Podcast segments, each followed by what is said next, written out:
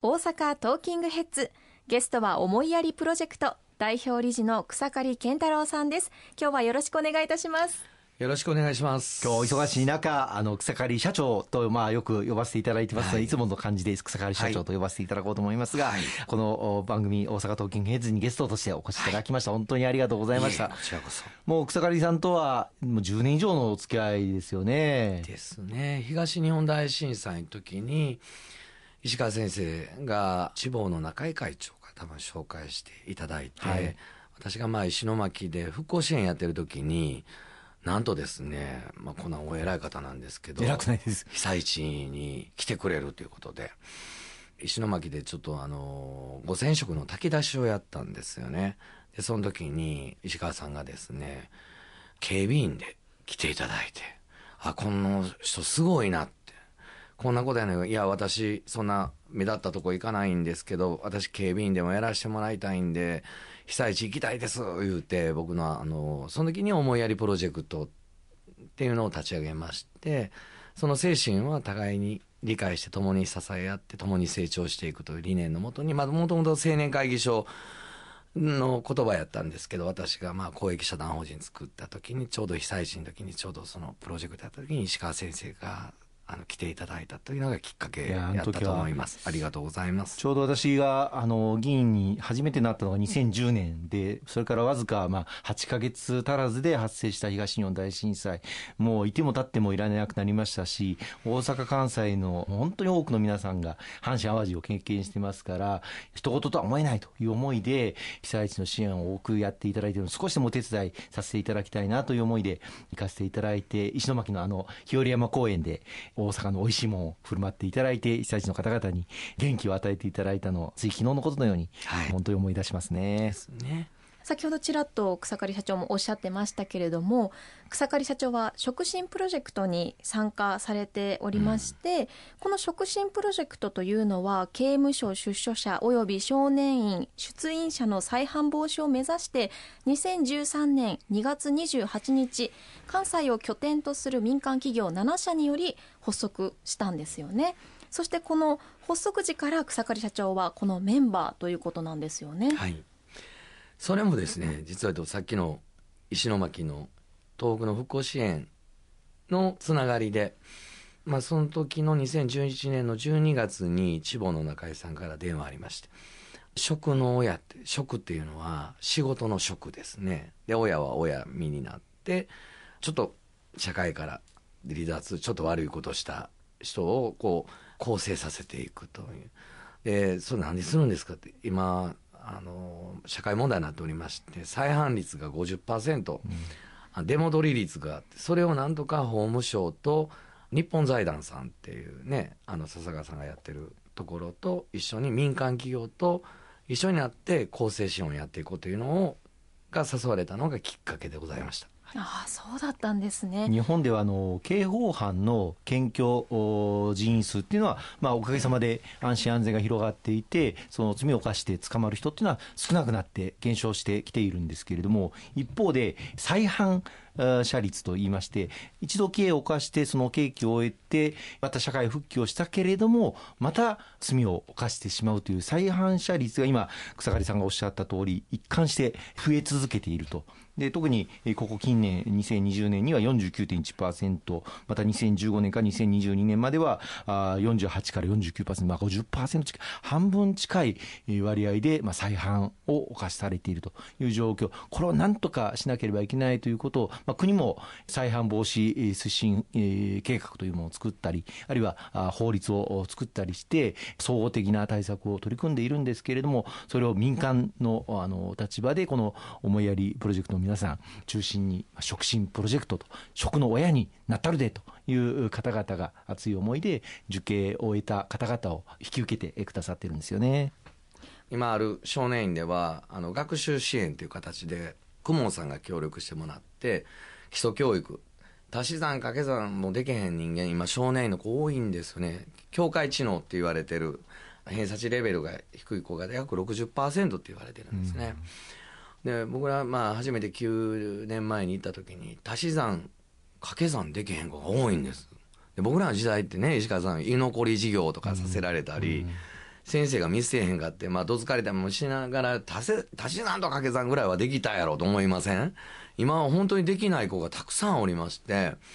お前ら金儲けしたいか？って言ったらしたいですって言うんやけど、お前ら足し算掛け算できへんから金儲けできへんぞって。頑張ります。ほんで、その中で、やっぱり今、私ら世代の、やっぱり僕ら世代でバブル崩壊して、共働き多かったんで、ほったらかしに社会的被害者になってる子供たちが非常に多いなっていうのは感覚やって、それをなんとか学習支援したいなっていうことで、6年前から、あの、基礎教育は、公文式を少年院の中で、多分世界で初やと思うんです。びっくりすることに、あそうなん掛け算できへん足し算できへんかったやつが半年で微分積分因数分解までできるようになったんですよ。すごい。ほんであ機械の提供ってこんだけ大切なんやっていうことを学ばせていただいて公文さんでは世界で公文さんってやってるんですけど唯一宿題の枚数をやるのは加古川学園と泉学園になったんですよ。うんでもそういうねことも感動もあるから今やらせてもらってるというこ本当人間のね無限の可能性っていうのを感じますよね、うん。ちょっとしたきっかけでいろんなこのお未来というか可能性が開かれていくっていうことをまさに実感されてきたんだというふうに思いますしまたあの先ほど再犯者率がまあ50%近いという話しましたけどつまりえ罪を犯してえ刑期を終えた方のうち2人に1人が再びえ罪を犯されるという状況なんですがこの中で刑期を終えた方の中で職を得た人たちあの新しく仕事に就いた人たちの再犯率では実は7.7%仕事に就かなかった人の再犯率はその3倍の24.6%となりますので刑期を終えた後に仕事に就けるかどうかっていうのが非常に大きな分かれ目になってくる、まあ、そこに、えーまあ目をつけられたというのはちょっとおかましい言い方ですけれども職進プロ職の親になるというプロジェクトを立ち上げて今学習支援の話もしていただきましたけどそこから職場に受け入れていただいているということですよね。もう何人ぐらい受け入れてこられたんですか？30人ぐらいやりましたね。でもほとんどダメやったんですけどでもみんな3割から4割構成してるのはもういつも裏切られるんです。でもね人間ってねそんな1回で構成するなんかできへんんですよ。僕も大概岸和田でやんちゃやったんですけど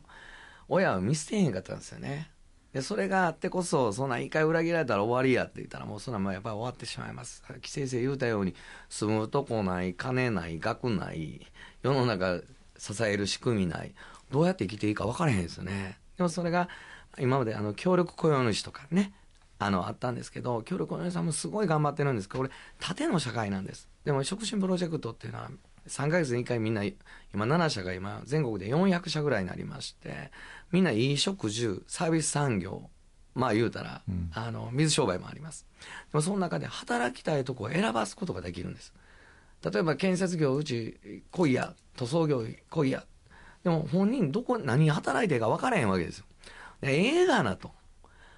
とりあえずうち来てあかんかったらお好み焼き行ったらええがな。であかんかったらお前ホストクラブ行ったらええやんけ。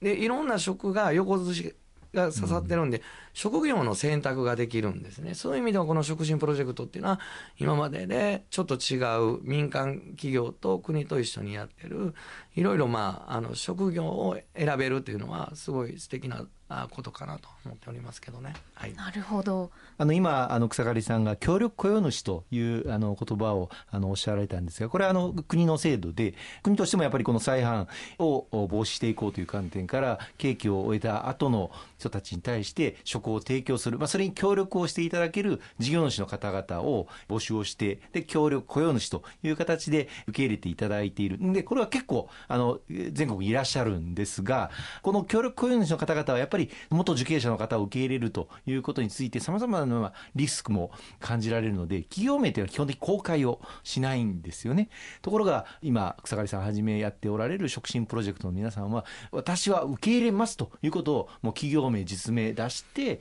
受け入れてくださっている。そこに元受刑者の方々も本当に恩義を感じて一生懸命この会社のために頑張ろうというふうに働いてそして構成をされているという姿私もあの何人もお話を伺いましたけど本当に感動しています。でもやっぱり僕ら世代っていうのはもうローソンができたり便利な世の中になってきたりしてですね本当にあの今心の貧困、まあ、昔マザー・テレサが言うたようにインドの人たちは病で苦しんでるけど日本人は精神的な病をこれから持ってますと。でも精神的な病っていうのは一番辛いことであると思うんですよね。今まああの少年院の子供たちも見たり刑務所の人たちも見たりですね。やっぱりあの絶対起こしはならないのはこの前の北新地で26人亡くなった方とか京都アニメーションの事件で36人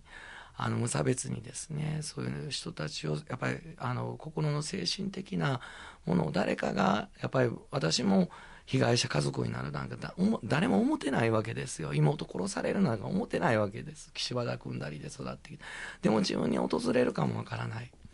でもその世界一安心安全な日本としてですねもっとその何て言うのかなそういう私には関係ないわと思うんじゃなくてそういうちょっとそういう社会から外れた人に対してあの関心を持ってもらうことで自分の街の安心につながるんではないのかなと思ってますけど。ありがとうございます。後半も草刈社長にお話を伺っていきます、うん。